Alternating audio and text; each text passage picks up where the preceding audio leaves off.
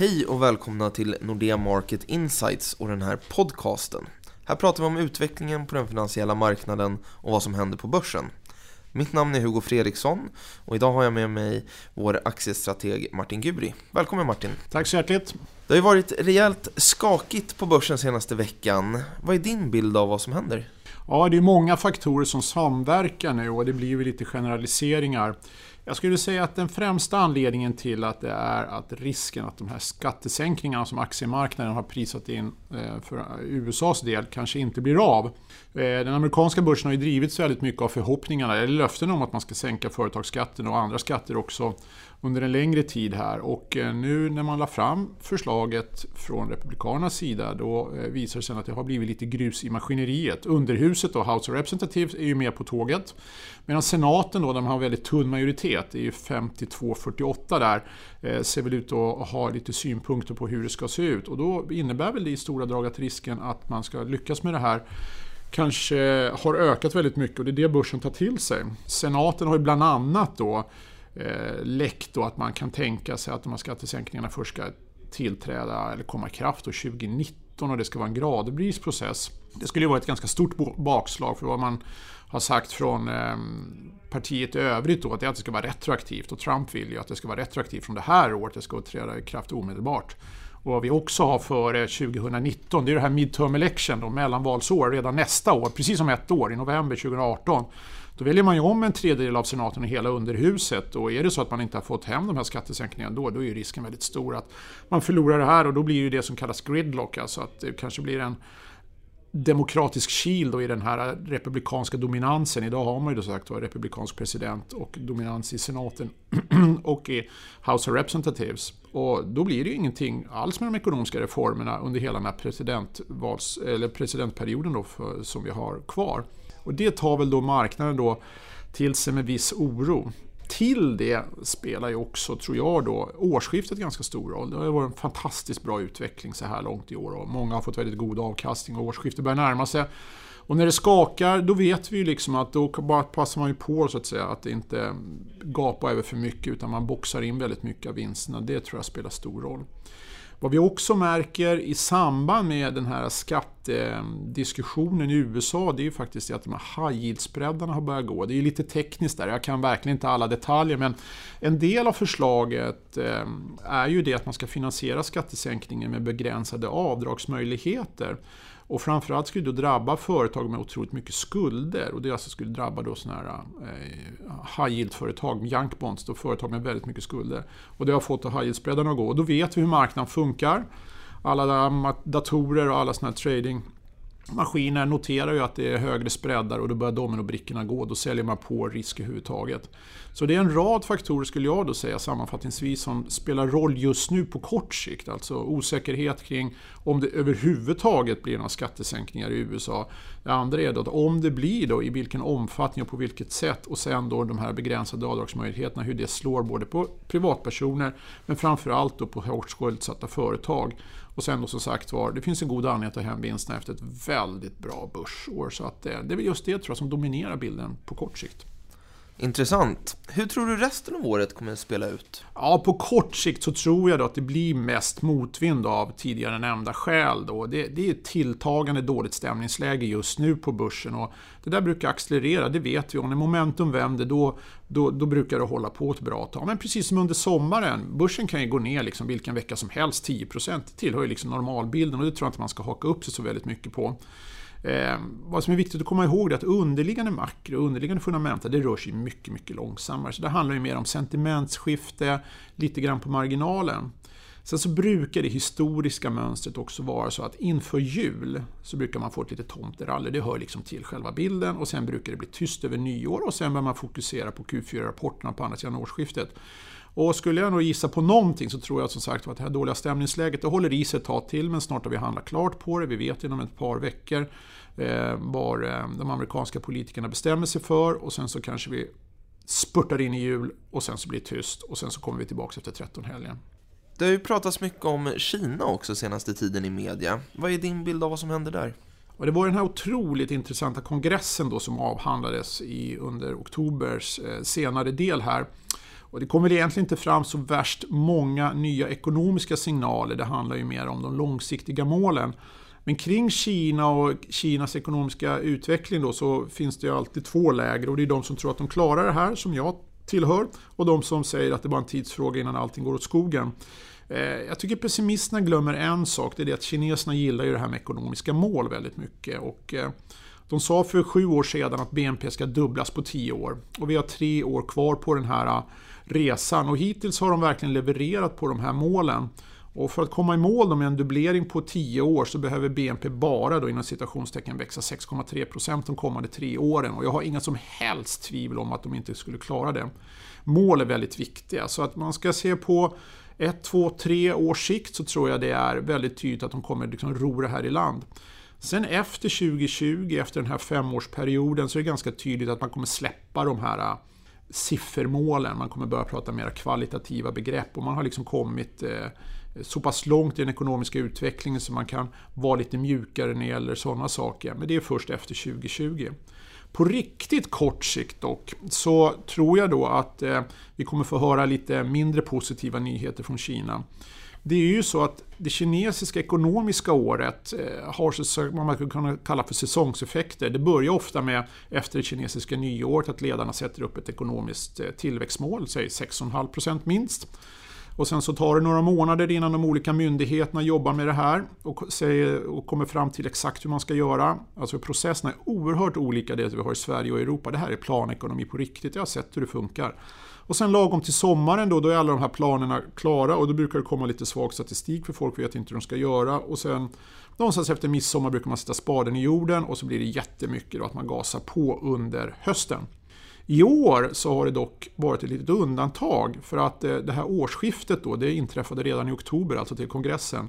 Alla siffror skulle vara bra, allting skulle se fantastiskt bra och man har inte sett det här eh, klassiska slacket under sommaren. Och det innebär ju nu att vi har kongressen bakom oss så väntar vi egentligen på nya mål nästa år. Så vi har nu liksom november, december, januari, februari där det troligtvis inte kommer komma ut någonting nytt och då folk egentligen bara väntar på instruktioner och framförallt i grund och botten att man ska få nya krediter tilldela sig. Så vad kineserna gör nu är att de tar foten ifrån gaspedalen och man börjar prata väldigt mycket i media om de här strukturella obalanserna, om kredittillväxten och så vidare. Det är någonting som kommer att adresseras och jag tror då pessimisterna kommer få lite luft under vingarna här och man kommer prata om de långsiktiga problemen i Kina samtidigt som de absolut inte kortsiktigt gasar på. Men jag tror som sagt var efter den här svackan nu som kommer säkert vara 3-4 månader så kommer den att ta fart igen under Q2 sen framåt sommaren blir det full fart igen för några av de här helårsmålen. Och helårsmålet tror jag de kommande tre åren då, 2018, 19 och 2020 kommer vara detsamma som i år. Man kommer säga minst 6,5% för att man behöver 6,3% för att få hem det här 10-årsmålet. Och det är väl ungefär det jag kan förvänta mig. Så lite mindre av medvinden då ifrån Kina kommer att bidra till den här lilla oron då som finns i marknaden just nu också då rent konjunkturellt. Men som sagt jag tror på längre sikt så kommer man inte alls vara orolig. De fixar det här.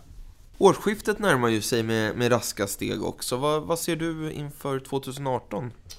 Ja, tittar man på konjunkturen då underliggande så är ju det som ligger oss geografiskt närmast mest intressant. Både i Norden och Europa upplever ju nu en fantastisk medvind.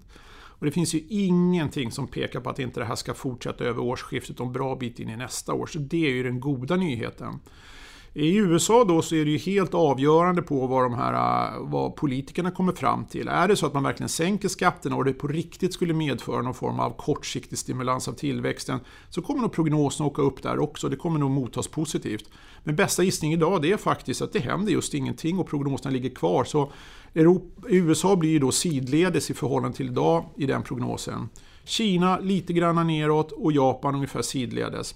Så vad vi då kan konstatera det är väl det att vi börjar närma oss en konjunkturtopp. Vi är väl runt toppen just nu skulle jag vilja säga. Och vad jag då räknar med är att de här ledande indikatorerna, då inköpschefernas index och lite annat, långsamt ska börja tappa styrka. De kommer börja rulla över och då vet liksom vi att ja, det dröjer ett kvartal eller två och sen kommer makro börja tappa fart också. Och det är inget konstigt med det, det handlar ju bara om att konjunkturen mognar och att egentligen har så bra fart nu, det beror ju för Europas del på att vi stramade ju åt så fruktansvärt mycket efter krisen 2011 och det är klart det hängde ihop med krisen 2009 och sådär. Så att nu är det ju liksom så här mycket investeringar, det är mycket catch-up som behövs och folk får mera jobb och sådär. Men det momentumet kommer gradvis att tappa. Det betyder ju inte att vi går in i recession eller någon direkt lågkonjunktur, bara att tillväxten kommer att bli mindre stark. Men för börsens del så är det här viktigt då för att eh, deltat, då, liksom förändringen, kommer inte vara positiv. Och då förstår man att allting som är konjunkturrelaterat kommer att möta relativ motvind. Så att långsamt men säkert så tror jag som sagt att vi kommer runda toppen under 18. Så ska man sammanfatta det på en rad så tror jag 2018 kommer att handla väldigt mycket om att gradvis diskontera ett klart svagare 2019 faktiskt. Men som sagt var, god medvind i början av året, det är min bästa gissning. Hur, eh, hur ser du att det här kommer påverka vinstprognoserna? Hur ser de ut idag och vad, vad kommer hända med dem, kanske framförallt 2019? Och det är ganska spännande när man tittar på vinstprognoserna hur det ser ut just idag i stora delar av världen. Både för Norden, Europa och USAs del så är det nästan helt linjärt. Man förväntar sig att vinsterna ska stiga kring 8, 9, 10, 11 procent de kommande tre åren ska man säga då. Vi säger för i år då 17 och så 18 och så 19. För 18 då så räknar man med på global basis att vinsterna ska upp ungefär 10 % och för 2019 ungefär 9 %. Och det är då det börjar ringa lite varningsklockor hos mig då. Jag tycker nog att man har tagit i lite för mycket. Man räknar ju bland annat med att 90%, nästan 90% av alla bolag ska få bättre ebit-marginaler båda åren. Och det är ju sådär, men herregud, det kommer ju aldrig gå. Det är ju vanligt att man är lite för optimistisk, det är sant. Men är om de här makroprognoserna bara håller ungefär så kan vi nog räkna med att det kommer inte kunna levereras på det. Så det betyder att min syn på vinstprognoserna det är att de är nog för optimistiska, i synnerhet för 2019. De är nog alldeles för optimistiska. Och det där tror jag gradvis kommer sjunka in i aktiemarknaden under nästa år. Än så länge är visibiliteten noll, det är ju inget egentligen som är någon större träffsäkerhet eller överhuvudtaget säkerhet kan uttalas om 2019 hur det spelar ut där. Men alla makroprognoser pekar på en gradvis avmattning i tillväxten och då kan inte både marginaler och vinster stiga i den takt som förväntas just nu. Så där är risken faktiskt att det blir en besvikelse och det tror jag som sagt att man ska ta till sig och det kommer ske under nästa år. Det kommer vara det stora temat. Vilka implikationer tror du fallande estimat skulle kunna ha på, på värdering på börser? Eller på börsen? Ja, det är ju ganska knepigt för där är det ju mångsidigt. Eh, tittar man på tillgångslagsnivå, när man pratar aktier kontra räntor, så är det klart man ska fortsätta äga aktier. Jag tror inte att alternativet finns där imorgon heller. Jag menar, realräntorna kommer ligga kring noll och minus, så att du måste ta risk. Men det är väl klart, intrabörs så kommer det vara utmanande, för att man kommer ju förstå att vissa sektorer kanske är mera utsatta för eh, risken att få sina vinster sänkta. Och det kommer ju föranleda en del korrigeringar tror jag, också lite rotation. Men för helheten som sagt så är det ju viktigaste då att räntorna inte går upp då, och viktigt att avkastningskravet då inte höjs. Och, ehm, jag som, som sätter avkastningskravet här på Nordea ser ju idag i min kristallkula ingen anledning till att höja avkastningskravet på grund av höga, eller högre räntor. Utan jag tror att de här äh, låga räntorna de kommer nog bestå en längre tid. Men eh, klart, skulle någonting ske då, då, då, då, är det klart, då är det som är risken. Men det går liksom inte ihop med den stora bilden. Vi kan inte ha en fallande konjunktur som börjar ebba ut i kraft och samtidigt så tror vi på högre inflation och högre långräntor och ska höja avkastningskravet. Det går liksom inte riktigt ihop. Så att jag, jag tycker det är rätt okej. Okay. Så det blir nog väldigt mycket intrabörs. Du nämnde just rotation. Vad, vad tror du kommer hända på sektornivå? Ja, jag tror att det kommer bli en gradvis process under nästa år. Jag tror att hela marknaden då gradvis kommer gå mer åt det defensiva hållet. Alltså att man börjar prata mer om stabilitet, förutsägbarhet, starka balansräkningar, hög direktavkastning. Och gradvis så kommer man släppa det här fokuset nu på de här konjunkturkänsliga sektorerna och bolagen där vi uppehåller oss väldigt mycket nu, för det är ju här det sker. De här bolagen har en fantastiskt god hävstång och när konjunkturen går bra så tjänar de väldigt mycket pengar och där kommer då en diskussion dyka upp att hur länge kan de hålla på att öka vinsterna i den här takten och hur länge konjunkturen ger det här stödet och framförallt hur mycket är diskonterat. Och min bild är ju då liksom att gradvis i takt med att makrot kommer visa tydliga tecken på att mattas av så kommer man överge de här konjunkturkänsliga sektorerna och bolagen för att bli lite mer defensiv. Hur bråttom är det att eh, svänga om sin egen exponering? När är det dags att börja rotera? Och det där beror ju väldigt mycket på vilken typ av mandat man har. Jag har ju förmånen att få prata med livbolag och AP-fonder och andra och det är klart de är ju intresserade av hur jag ser på världen kanske 6-8 månader framåt. Men för den som har ett mindre mandat, några miljoner och kanske upp till några miljarder, då kan man ju hedga sig på ett par timmar. Så det här blir en gradvis process. Men eh, jag tror att vi är där, alltså att vi är i ett läge då egentligen tonen och underliggande syn på vart vi är på väg har skiftat totalt om ett par månader. Ska jag sträcka mig riktigt långt så skulle jag säga att jag tror att konsensus vi har ändrat sig totalt till midsommar. Och sen är det bara en fråga om den här gradvisa processen. Och jag tror som sagt att inköpschefernas index kommer visa vägen. Om vi får två noteringar med Manufacturing PMI som är något lägre, då kan alla dra ett streck mellan de här punkterna och peka det strecket neråt så förstår alla vad som är nästa steg. Och då tror jag verkligen man kan få se eh, bollen komma i gungning och då blir det som sagt var mera intrabörs. Avslutningsvis då, kan du summera upp den stora bilden och ge din version av vad det kan betyda för börsen framöver? Ja, på väldigt, väldigt kort sikt, den här politiska oron i USA måste få spela ut. Om några veckor så tror jag vi vet, spelar egentligen ingen roll vad utkomsten blir, marknaden prissätter det här jättesnabbt. Jätte, eh, Underliggande fundamenta rör sig mycket långsammare än sentimentet.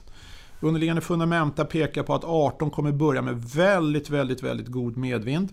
Eh, framförallt i Europa här i Norden. Gradvis så tror jag vi kommer att överge den synen i takt med att vi börjar se in i 19. Och bästa gissning är att 19 kommer att bli ett betydligt svagare konjunkturmässigt år än 2017. Och det kommer slå då framförallt på de konjunkturkänsliga bolagen och sektorerna som man då gradvis då kommer ge upp eller man kommer rotera ur under det året som vi har framför oss. Så ser jag att det kommer bli. Intressant. Det händer alltid något och kanske framförallt just nu känns det lite extra spännande. Tack för den här analysen Martin. Tack. Om du vill veta mer om vad som händer på de finansiella marknaderna hittar du fler analyser på vår hemsida nordeamarkets.com. Stort tack för att du lyssnade.